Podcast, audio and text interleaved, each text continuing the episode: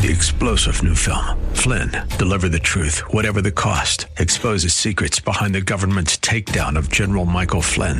Flynn knew what the intel world had been up to. He ordered the first audit of the use of contractors. This set off alarm bells. He told the truth. He was the most dangerous person for Donald Trump to hire. They had to get rid of Flynn. Flynn, deliver the truth, whatever the cost. Available now. Watch it today. Go to salemnow.com. Salemnow.com.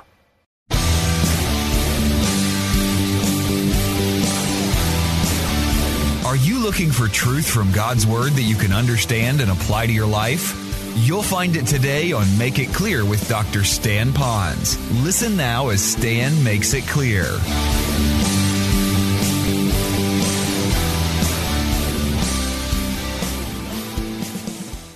Today we're going to talk about being unselfish and what it means, but in the context of Scripture, because we're going through the Bible verse by verse, we're in a section that talks about marital relationships. Now, when I say that, I might have left out some of you that are listening today that you're not married, or maybe you're soured on marriage, or something like that. But I want you to know that the principle is still going to be on unselfishness, and you can take that into any relationship that you have, whether it's marriage or family, or those of you kids that are going off to college and will have a roommate. But it's a very important character trait on unselfishness. Now, in the context, it's going to show how that unselfishness will play out in a marriage relationship. I was thinking about maybe having some fun with us today and talk about this from a perspective of the Olympics. But then I got thinking about the Winter Olympics. Most of those start at the top of the hill and then they go down rapidly, you know? And I thought, well, I don't want to talk about that regarding marriages because some of you will maybe think, oh my goodness, does that mean our marriage is going to go down rapidly? No, not the case. So that's not a good illustration. But on the other hand, if they were giving gold medals for relationships, that are done in a way that would be effective and unselfish. What would it take to get a gold medal if we were to give out gold medals? And frankly, the Bible does say that we will give an account of our relationships with other people in the Lord and that there will be rewards provided for us in heaven when we do it the right way. So, in a sense, there are gold medals. So, the question would be how do I get a gold medal? Well, going back to the Olympics again, I got thinking about these athletes. What would be maybe the one trait that they would have that would make them an Olympic athlete. And we have some of ours here that are thinking about maybe they could even go to the Olympics. And let's talk about that. I think the number one trait would be the trait of dedication. They have to be dedicated to all that's necessary. Or maybe another word would be the word commitment. How committed they have to be that this has to be almost their A priority in their life if they're going to compete in the Olympics to win. And maybe another word would be the word discipline. Yet, as I look at those words, those are still good words in any relationship. In order to make relationships work, particularly marriage, we have to be dedicated. We have to be committed. We also have to be disciplined in order for those relationships to work. Well, in the context, we could see the word discipline there, but I think there's another word that goes along with that, and it's that concept of submission. Because you're going to read that about how wives are to be submissive to their own husbands. Now, when I say that, it seems like the word submit or submission really has a bum rap today in our society. It's a word that we really don't like to hear, let alone do. And it's a word when we bring it into a relationship, ooh, we don't like that.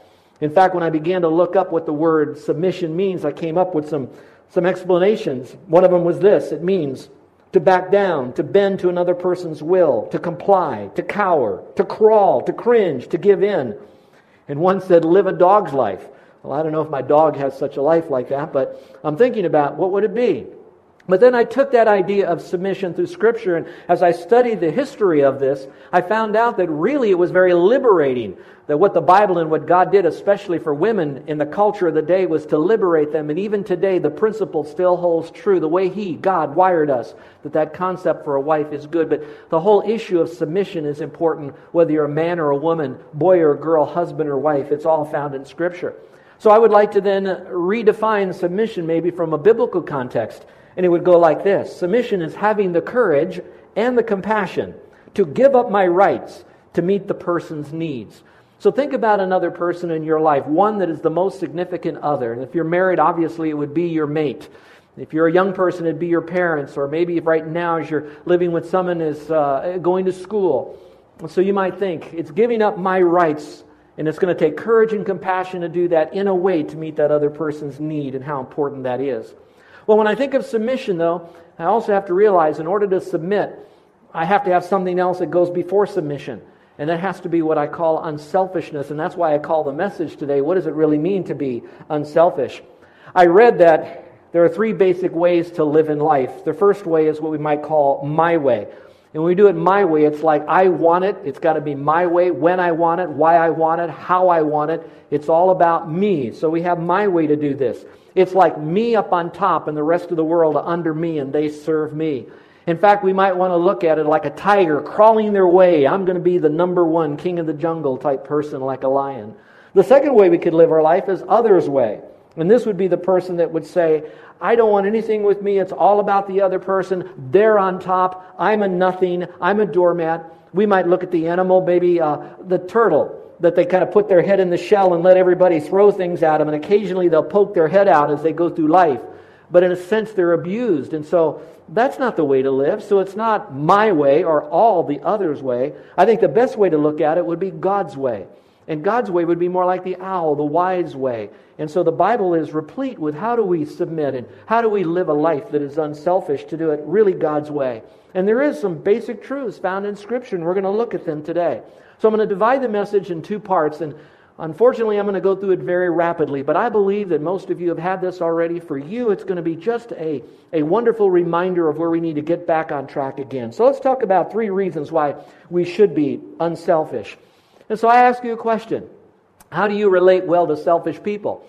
And maybe you're one of those that are selfish. Is it really working for you? Probably not. And do you remember a time that you really gave up your rights, but you did it God's way, and you really sensed some wonderful fruit from that effort that you did? Well, there is a right way to do that, and there are some good reasons to do it. Well, let me talk about reasons that I should be unselfish. Here's number one because selfishness is a source of conflict. And as you're writing that down, maybe you'll go down memory lane and think about the last argument that you've had with that significant other in your life, husband or wife or whatever it might be. And why don't you look at it for a moment and think maybe the conflict was because one or the other one is selfish. And it's odd that sometimes when the conflict is going on, we're thinking we're unselfish, it's the other person who's selfish. When in reality, it could be both of us. Let's look at James chapter 4, verse 1, because I think this is a hallmark passage that says it. It says, Do you know where your fights and arguments come from? That's a legitimate question. Where, do we, where does this all come from? Well, then God gives us the answer through James, and he says, They come from the selfish desires that war within you. So maybe if you'll go down memory lane and just think about that last argument you had, and you might dig within yourself and say, you know what? What that was, was a sign of a selfish heart that was warring within me. Proverbs chapter 13:10 says that only by pride comes contention. So if there's contention, there's going to be a, an element there of pride and selfishness. Here's the second reason that we should be unselfish, and that is because unselfishness is the secret to change. Now think about that for a moment. That unselfishness is the secret to change. In the passage, it begins in verse 1 and it speaks to the wives here, and it says this as he encourages wives when he says, so that even if some husbands do not obey the word, they may be won without a word by the conduct of their wives. So the idea is to help your husband change from one direction and thinking pattern to another one. And how does that happen? And in this context, it says that this woman now, this wife, needs to be unselfish. Now let's pause for a moment. I think we would all realize that change is a part of life. It is natural we will change. Those of you that have little babies, you know that they change a lot, and if not, they got to get changed a lot. You know what I'm saying? I'm not trying to throw a pun at you, but they will change. And as we get older, they're all changing. Those of you that have plants and you're growing fruit or vegetables, you will see that they're changing, that that's normal. Carol and I have been married 42 years, and yet we still see ourselves changing, and hopefully for the better. So change is a natural thing. But it's not natural when you try to force someone to change either by manipulation or intimidation.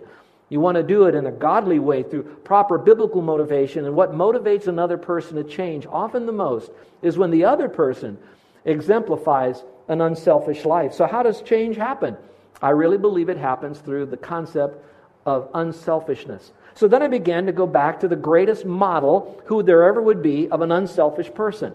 Well, all of us quickly would say, well, it's Jesus Christ because we have our orthodoxy correct. Well, it is right. He is Christ. But if you will, for just a moment, take Christ and run his life through the grid of all the illustrations of Scripture. He lived his life totally unselfish, all the way down to the very end where he died on the cross to pay for the sins of others when he didn't have his own sins. He gave the ultimate sacrifice through unselfishness. Now, those of you who are Christian know this truth that when we trusted Christ as Savior, we're a partaker of his divine nature. So Christ lives within us. So when he asks us, tells us to be unselfish, he says, Don't worry, I'm inside of you, the unselfish one who wants to live that life out through you. So he's a great example of unselfishness. But let me get real practical with you. How many of you noticed someone in your life that was very unselfish and how they impacted your life because of their unselfishness? I think about that.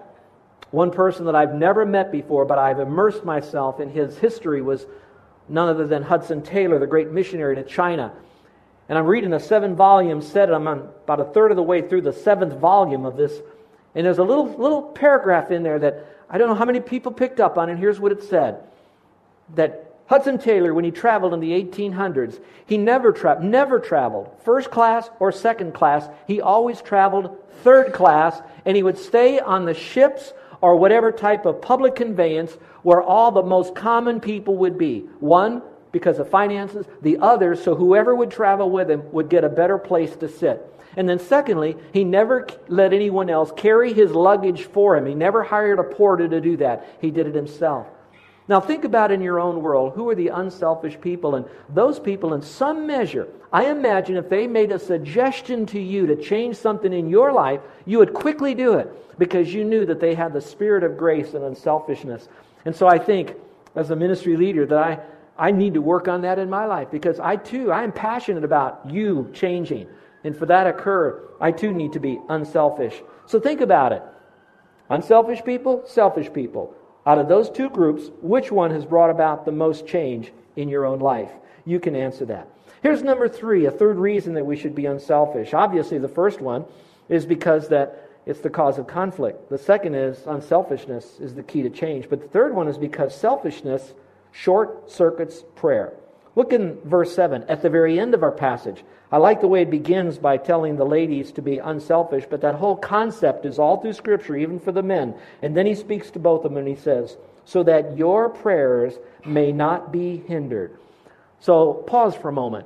Are there things going on in your life that you don't like, that you think need to, to change, and they're not happening, and so you have now come to the point to say, I need God. So you're calling in, so to speak, the big guns, and you're praying, but things aren't happening. Your kids aren't changing, things at work aren't changing, your health or finances may not be changing, issues in your life aren't changing. It could be because of selfishness in your life that is played out with how you relate to your mate in your life. So, just for a second, humble yourself. I don't have anybody in mind. I do this for myself. I got to do it too. But if I'm having struggles and my prayers are being hindered, it very well could be that I have not properly submitted to my wife as she submits to me in mutual submission because that with me it's bottlenecked up with selfishness in my life. I want my way, my time. I want it done for me. And so just humble yourself and ask that because that will short circuit prayer. Why is it? Selfishness says, I depend on me. Prayer says, I depend on God. Well, with that being in mind, so now I have to ask myself, what are some ways that I could demonstrate unselfishness? Just three from this passage, but three very powerful ones. And so if you're saying, you're right, Pastor, I know that my relationship needs to be better. What can I do to be more unselfish with my mate? How can I demonstrate it? Well, in the passage, let me just give you three. Number one, develop an understanding spirit by considering the needs of others. Now, this was specifically spoken to the husbands now. And here's what it says to us men here it says, Likewise, husbands, live with your wives in an understanding way. If you will, take a moment and circle the word understanding. Yes, it could mean gentleness. I gave you that verse. It could mean kindness. But in this context, it means more than just, I'm kind to my wife. It means that I really know my wife. I know what makes her tick, and I know what makes her ticked. I want to dwell with her according to knowledge. Now, guys, I want to have you listen to me for this moment on this. Paul says to the husbands in Ephesians 5 to unconditionally love your wife just the way that she is. So you're to love your wife. Peter says the same thing, but his language is you need to understand your wife and a few other things. So now I'm saying if I really love my wife and I have to sacrifice for her, it's not so much I'll open a car door for her when it's raining, as much as I really want to understand my wife. And to do that, it takes time. It takes the setting where there's no negative energy. It takes me to ask the right questions. It takes me, listen, to listen to them. Which now brings me to this. If I really want to understand my wife, it takes the skill of listening to them. And I'd like to give you some truths here that might help you, just practical truths on how that you can understand your wife better just through that one trait of listening. First of all, you have to be willing to work at it. To listen to your wife is going to take work. It is not a natural thing to do. Now, some might find it easier because they're more quiet, so they don't say a whole lot while the other person is talking. But I think if you know how it really is, even though they're not talking and the other person is doing all the talking, that doesn't mean the silent one is really listening. The silent one could be making mental lists of what they want to do later in the day. So they're not really listening. So to do this, it takes work because nobody is a naturally good listener. Number two, let them tell it their way. Let them tell it their way. Now, if you don't mind, I'll be a little personal in the relationship with Carol and me, but um, Carol and her dad are absolutely the world's best storytellers. I don't mean they don't tell the truth. They can remember details in technicolor and surround sound about anything. And so I love traveling with Carol because, as you might think, I like to talk as I do all of this. I have to tell you that really I am more of an introvert. I truly am. I'm, I'm quieter. I'd rather be by myself. I like to hide, go to the beach, sit in a chair, read a book, don't bother me, you know, that kind of thing. Now, Carol, when we're traveling, I'll talk and she just tells story after story. Those of you that are in waves, she just she just remembers and she brings it to a spiritual truth. Now when Carol and I start talking and she starts talking and she's going on about something, my mind is um, I'm busy. I got to get to the next task. So I'll politely say, I need the Reader's Digest, abridged version, or get to the bottom line. And then once I said, What's your point? I only said that once, all right?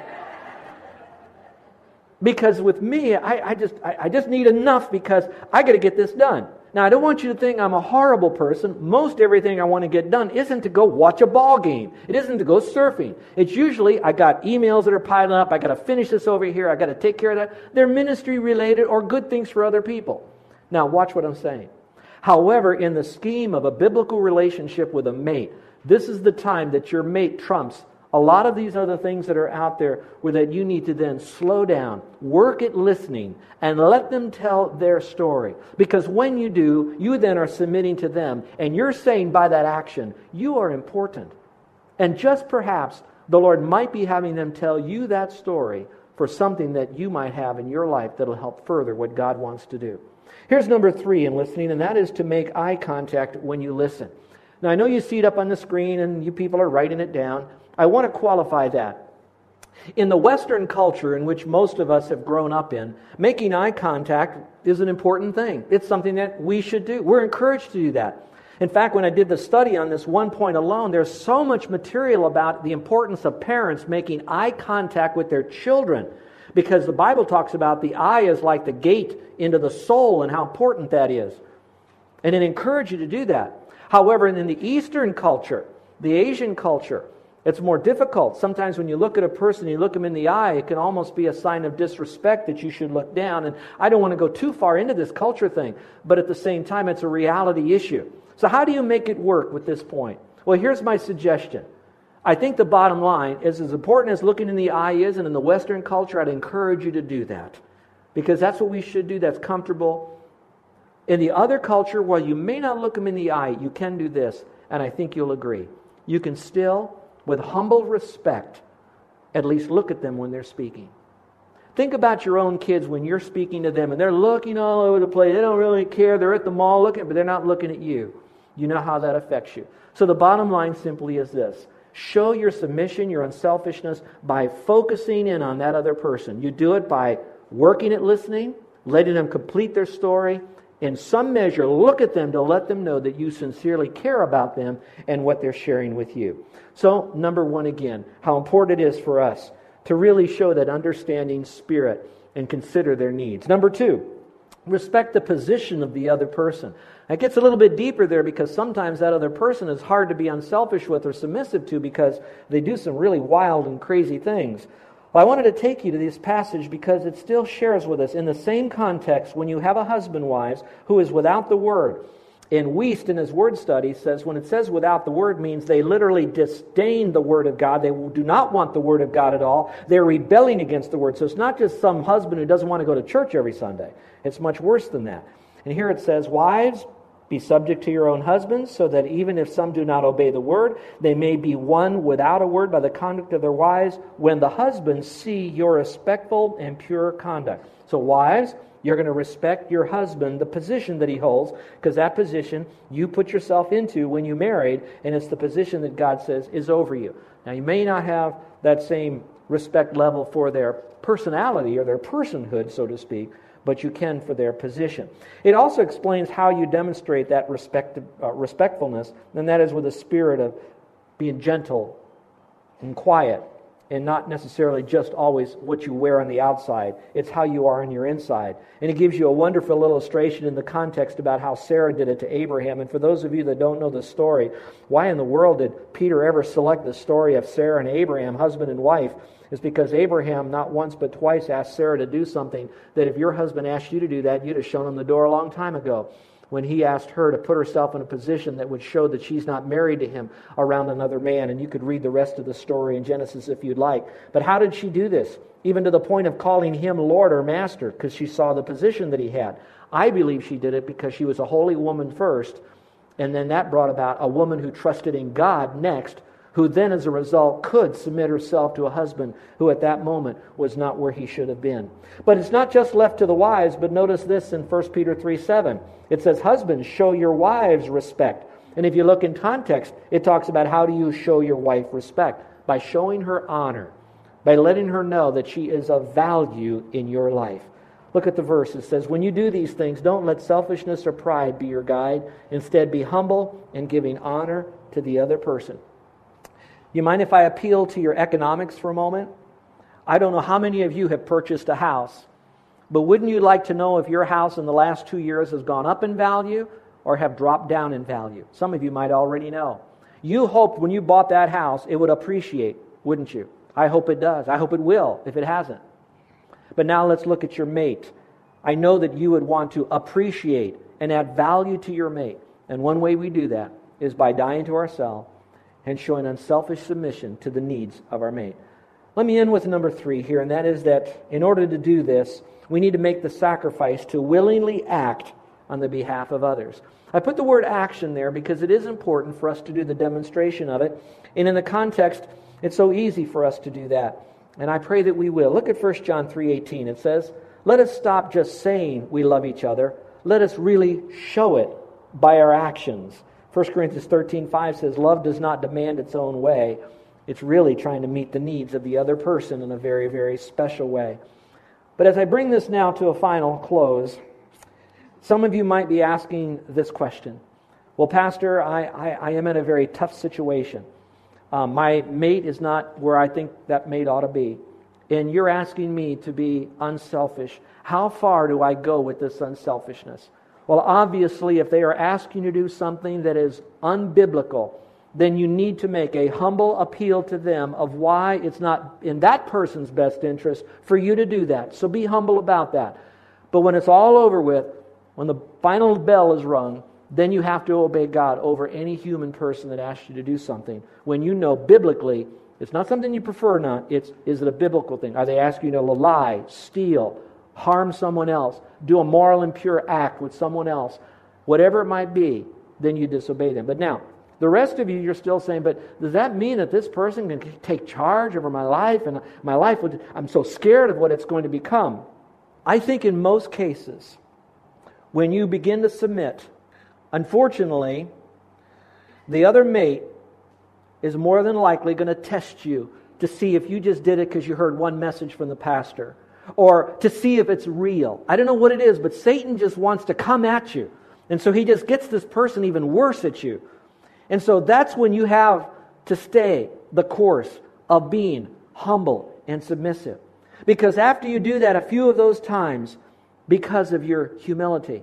I've seen it happen. There are women today that I wish I could have given the microphone to. We just don't have time. Who would say their husband is a different husband now than it was four or five months ago. I chose to embrace 1 Peter chapter 3 verses 1 through 6 and my husband has changed.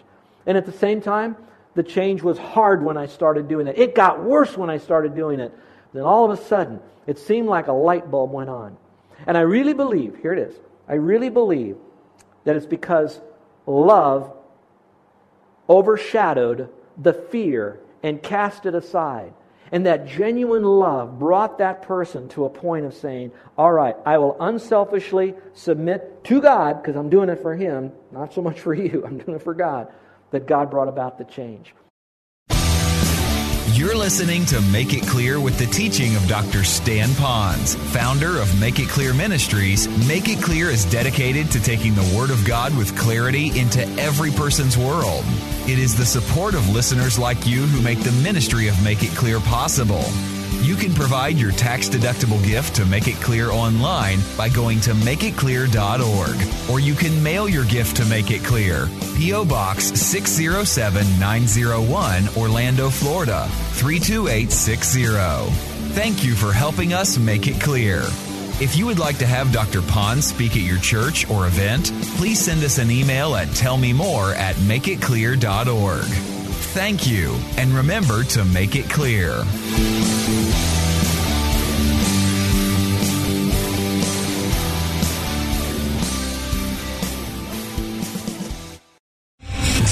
General Michael J. Flynn, head of the Pentagon Intelligence Agency, knew all the government's dirty secrets. He was one of the most respected generals in the military. Flynn knew what the intel world had been up to. He understood its funding. He ordered the first audit of the use of contractors. This set off alarm bells.